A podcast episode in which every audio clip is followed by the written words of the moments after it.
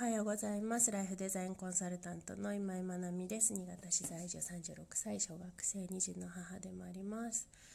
えー、っと昨日今日と子どもたちが小学校のマラソン大会でですね、まあ、密にならないようにっていう学校の配慮でこう学年ごとに日を分けたり時間をずらしたりっていう形で開催されてるんですけど昨日は長男の方でもうなんか泣けちゃって泣けちゃって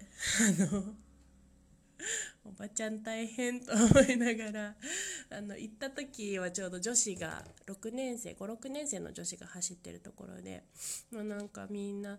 なんだろう私マラソン大会ってすっごい大嫌いで足遅かったし、あの結構太ってる子だったのでなんかもうビリから数えてもう大体5倍以内には入ってるみたいな感じだったんですけどなんかすごく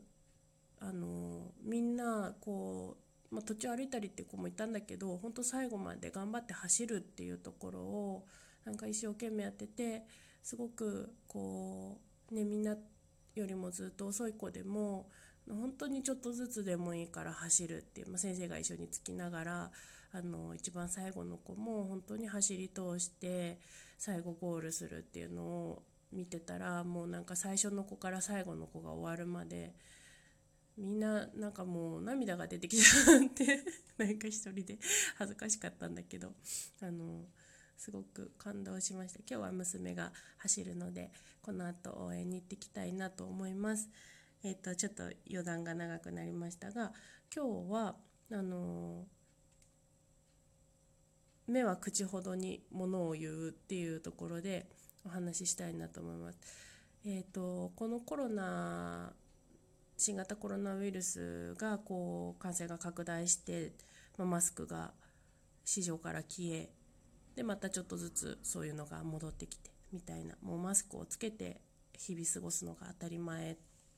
ていう形に今なりましたよね。ねあのまあ、マスクをしていると顔の半分が隠れるわけですよね。であちこちで聞かれるのがあのマスクによって顔が隠れることの弊害ですね。で私はファシリテーターって言ってこう会議とか話し合いとかワークショップとかそういう人数が何人かの複数の人で対話する場っていうのをこう企画運営したりとか支援したりするお仕事をしてるんですけれどもうーんあのやっぱりそういう場に入っていてこう表情が読み取れないとかあとま講師業とかの方もそうですよね。私も講師のお仕事もあるんですけれどもあの参加者の反応が見えないみんながどういう表情をしているかわからないからそのうん、コミュニケーションが取りづらいとか、うん、とどう思ってるのかが伝わらなくてあの戸惑うみたいな話をよく聞くんですよね。で私個人で言うとその感覚があまりなくてですねあのあんまりそういうのを感じないんですよね。あのマスクで顔が隠れてるからってあなんかこの人どう思ってるんだろうみたいになるわからないみたいなのってあんまり感じてなくてうんで何ですかねその、まあ、タイトルの「目は口ほどにものを言う」私たちってマスクをしてない時にそう言ってませんでしたっていうのを思うんですよね。目は口ほどにものを言う。それであればマスクで顔が隠れてても目は隠れていないので表情というかその人の思ってることというかそれをこう読み取る感じ取るっていうことはうんできるんじゃないのかなっていうのを個人的に思っています。うん、なんかあのー、人ってやっぱり非言語メッセージって言ってうんと言葉以外の方法でメッセージを発しているって言われているんですね。でそれは、えーとまあ、そういう表情であったりとか身振り手振りであったり、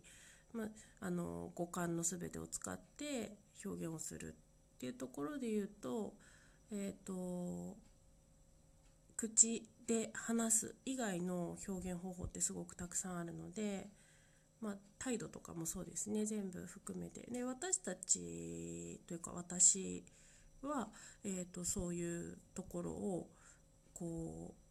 う読み取りながらというか汲み取りながらというか感じ取りながらというか、うん、あの言葉以外に表されるそういうメッセージをこう見ながら受け取りながらコミュニケーションをとっているんですよね。でそうであればそのマスクによって顔が半分隠れたっていうことだけで相手が何をこう表しているのかわからないっていうことにはならないんじゃないかなでもしそれが本当であれば人は感情を口元でしか表現できないっていうことになってしまうのであのそうではないはずなんですよね。確かに笑えばこうねニコッと口元が口角が上がったりするしうんと怒ってればちょっと口角が下がってへの字になっていたり。でもそれってその表情とか表現の一部でしかないんですよね。なのでうん、まあ、ちょっとこう言葉を選ばずに言うとその口元以外でのメッセージの受け取る何て言うんですかね自分の力をやっぱりもっと鍛えた方がいいっていうのが一つあるのかなと思います。うん、であのあとですねその表現する側というか私も含めて全ての人なんですけどあのやっぱり表情を、うん、よく動かしてないと顔をよく動かしてないとやっぱりなんかこう笑った時って口元とかしか動かないみたいなことになりがちなんですよね。であの笑うニコって笑うと口元の口角が上がるのもそうだけど、まあ、目尻にこうシワが寄ったり目元が下がったりとかっていう風にこう他の顔のパーツも動く感じになりますよね。でこれが日常的にやっぱり顔全体をよく動かしてないと多分動かないっていうのはあると思うんです。なのであの表現する側も、まあ、そういうふうに顔全体を動かすっていうことを日々してるかな表情のバリエーションが少ない人はやっぱり顔のパーツがえーと、あんまり動かないっていう特徴は確かにあります。であとですね、まあえーと、音が聞こえる人であれば、えー、まあ、耳の聞こえる人であれば声色ですね声のトーンとかでそれを測ることもできるしあとやっぱ身振り手振り体の距離感えーと、前のめりになって話を聞いてる時はやっぱり興味関心が深かったり体がスーッて離れてる時は全体を観察してるか気持ちが離れてるかとかそういうなんか他のうんと動きで見える部分ってものすごくたくさんあったりしますよね。